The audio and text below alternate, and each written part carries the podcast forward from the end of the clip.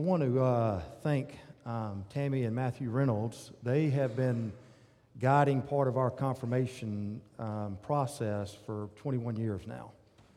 And on just a rough sketch of sixth graders, that's probably anywhere from five hundred to six hundred sixth graders that have, have been a part of their life, and they have been a part of, of their life uh, in, the, in, in, in our congregation. So thank you again for what you do. Uh, we love you too, Matthew, don't worry. So, but we really appreciate Tammy for what she does. And, and uh, you know, you vicariously get some love as well. So, uh, but they, they give of, of themselves uh, throughout the entire school year, and uh, which is a yeoman's task. And uh, at the same time, I want to thank the mentors. Um, your involvement is uh, more important than what you can imagine. Outside of their parents, the people that are closest to them will have the largest influence on their life.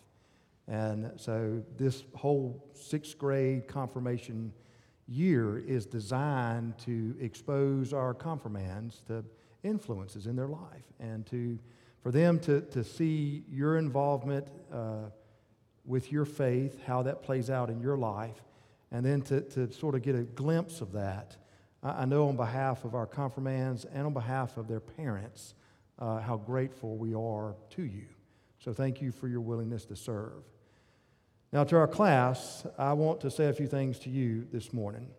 I want us to talk about, again, what you've done today, and then really to what's going to it's going to be like tomorrow and, and in the days to come.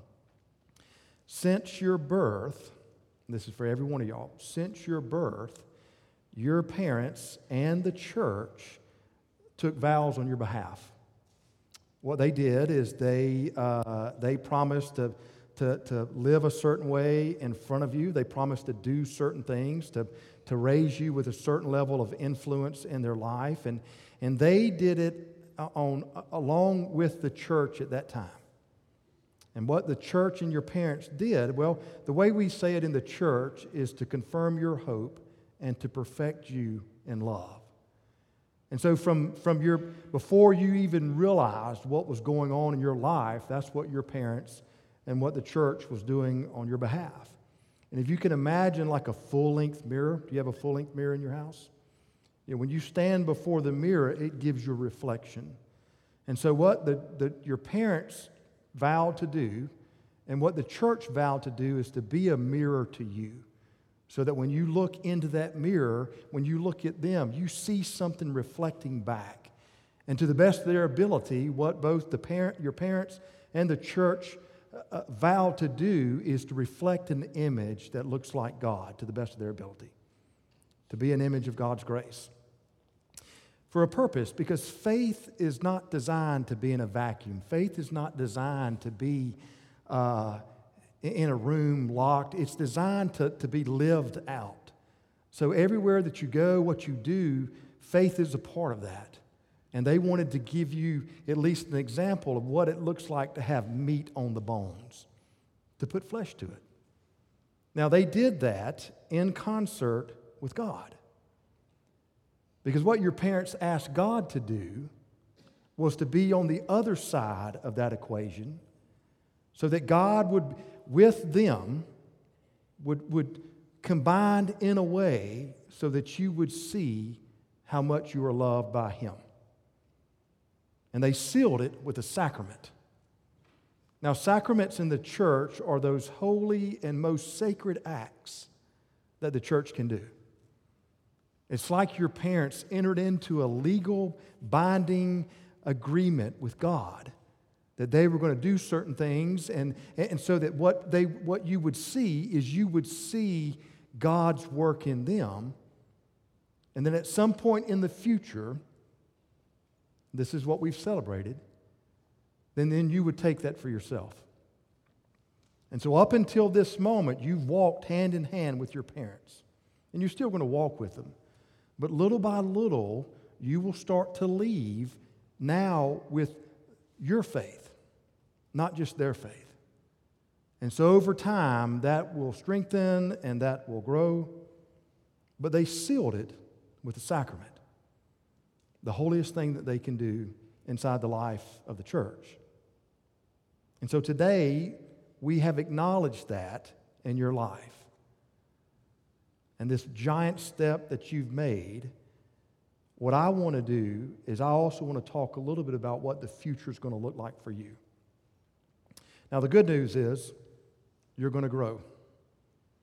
You're going to grow physically, emotionally, relationally, spiritually. Now, the physical will take care of itself. That's woven into your genes, and that's not something that we can stop. You're going to grow physically. And the odds are you're probably going to look like one of your parents or maybe a grandparent or something like that. But over these next maybe ten, twelve years, it, it, it's going to be a time of great growth. That you don't have to worry about. It's going to happen naturally. But the other three, the emotional, the relational, the spiritual, that's going to take intentional effort. The emotional part is over the next ten years, and and, and uh, boys are going to, I mean, girls are going to go fa- faster than boys. Boys, it takes us a little bit longer. Some of our brains don't stop forming till we're around twenty-three, twenty-four, and I'd probably be an example of that. And so the girls are probably going to get it faster than the boys, but the boys will catch up, don't worry. But by the time you're twenty-four, twenty-five, it's going to be a lot of growth from now, emotionally. Relationally, you have friends that are in your life now. Those are only going to intensify as you get older. And then maybe some of them might even become very significant, at least over, I would imagine, the next ten years of your life, maybe, maybe a little bit longer. But you have to be intentional. Spiritually, you have an opportunity. But just like the emotions and the relationships, your spiritual development, you have to continue. You have to be intentional in what you do. Because what those things you have control over to whatever levels you want to mature as a person, to whatever levels of your relationships, and definitely you have control over what type of, uh, of spiritual development you'll have in your life. The physical will take care of itself, but the other three, you have a pretty good control over those, on what that's going to look like in your life. But you do have to be intentional, because there's some things that you cannot control. And I like to call those seasons in a person's life. Now, not seasons like winter or summer or fall or spring, not that type of seasons, but periods of time in your life. And sometimes they will be maybe months, sometimes they might be years, sometimes they might be even, even longer than that. Those things, to some degree, you can't control. Because things happen in our life that, that are, are beyond our control. And the good news about using this, this example of seasons, it's not always going to be like that. Because sometimes it changes. And what you're going to discover is that in those seasons of your life, some of them are going to be difficult. Some of them might even be filled with hardship. Some of them might even be filled with pain. But some of them are going to be full of celebrations, full of joy, full of fun, maybe even what we would call full of bliss. But you're going to have both of them. There are going to be seasons and periods in your life that are going to be difficult, and there's going to be seasons and periods in your life where they're going to be easy. Some going to be hard, some going to be fun. And to some degree, they're beyond our control. You can control some things, how you'll respond. You can control what level of growth you're going to have emotionally. You can control what level of growth you're going to have with relationships relationally. You can control what level of growth you're going to have spiritually. And you'll need all three of those in those seasons of your life. But because what every adult already knows is what I'm describing to you. And in those seasons of your life, what I really hope that you could maybe just put back into the back part of your brains is Psalm twenty-three. Probably the most quoted chapter in all of the Bible. In this chapter, the guy, the, the, the, the, the, the author of it, King David, he actually wrote it, if you can imagine, maybe about the age of your grandparents.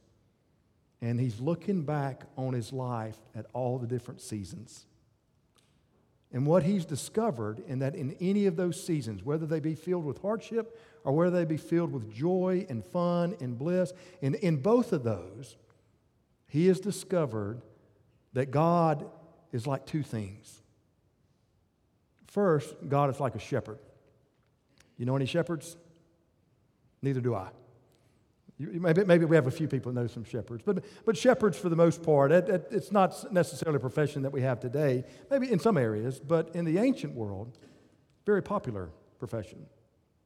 And shepherds were tasked with the responsibility to care for the flock, to care for the sheep. And so part of their responsibility is to provide the needs of the flock. And so you've got this image of a shepherd leading sheep to green pastures or to still waters. Sheep are the type of animals that seem to function at the highest level that they can whenever they're in places of peace. And so you've got this image, green pastures, still waters. And so it was the job of the shepherd to try to, to, to lead the sheep into places that would be ones of peace and safety. But what we do know about sheep, and this is true in the ancient world and also today, they're prone to wander, which means they might just be feeding on the pasture or, or drinking the water of the, of the pond or the lake, and, and then they're not paying attention, but the next thing you know, they've wandered out into places where it can be dangerous, or maybe even a time of distress. But it was the shepherd's job to protect even in those areas where it's not safe. And David, reflecting back on his life, realized that God was like a shepherd for him, that God had provided for him, that God had cared for him, that God would guide him into areas, whether they be easy areas or hard areas. God was there. Even something that we would classify as the darkest of valleys, it was still the shepherd's job to care. And David wrote, I have experienced God this way, to be like a shepherd for me. And that also applies to you. In those seasons of your life, when you find these things that where either sometimes it's on our own doing where we've wandered and we feel maybe that we're, we're opposite from, from everything else, or we don't feel like we're in a normal place, or even those places where it's of great safety and fun, God is still like the shepherd for you, to guide, to care, and to protect when it's easy or when it's not. And then there was another image that David experienced, what, how he classified his relationship with God. And he said, God is like a host of a party. You ever been to a party? You like parties? I like parties. You know what the job of the host is?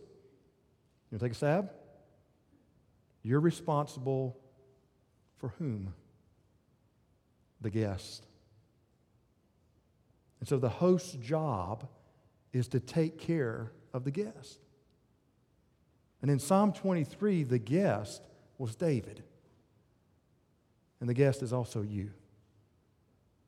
And so this image of God as a host to care for you, to provide, to watch over. And David said it this way. He says, this host is so good, it's he anoints my head with oil. Now, oil in the ancient world was incredibly important. It was, it was symbolic of, of either kingship, royalty. It was symbolic of blessing, but it also was very practical. They need it for their hair, for their skin. They lived in a very arid uh, uh, of time. And so it was not just symbolic, it was also practical. And the way David described God's activity in his life, he said it, it is God has anointed me so much so in abundance that I don't have the means to hold it all. It just spills over.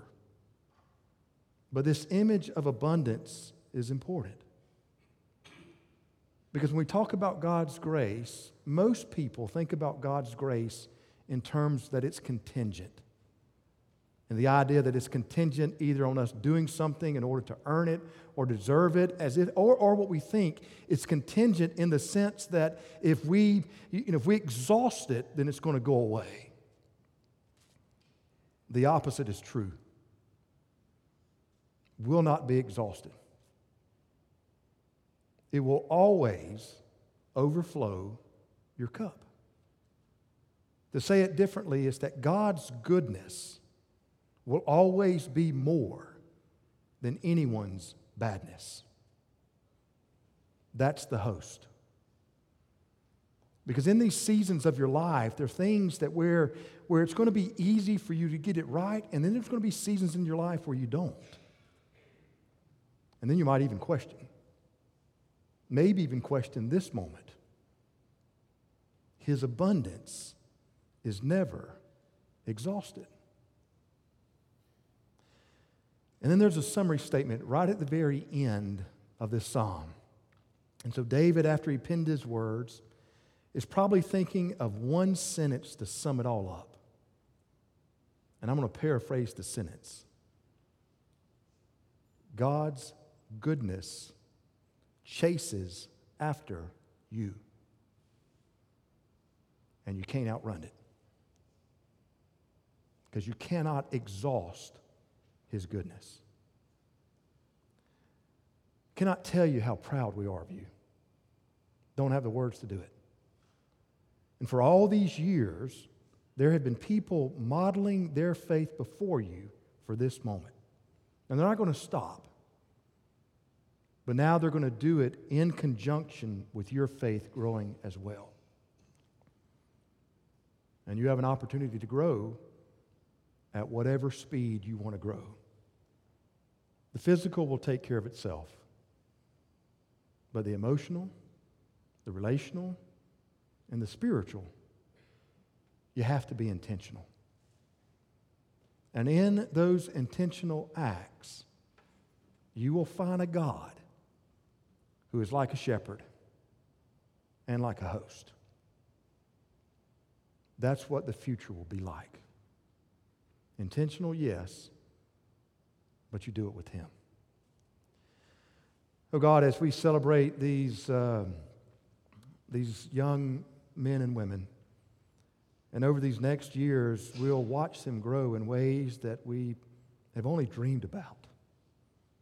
In all of this, may the God that is the shepherd and the God that is the host not just watch over, but to keep and to bless and to strengthen, to protect and to guide. Lord, we pray for them as we pray for ourselves. And all this we ask in your name. Amen.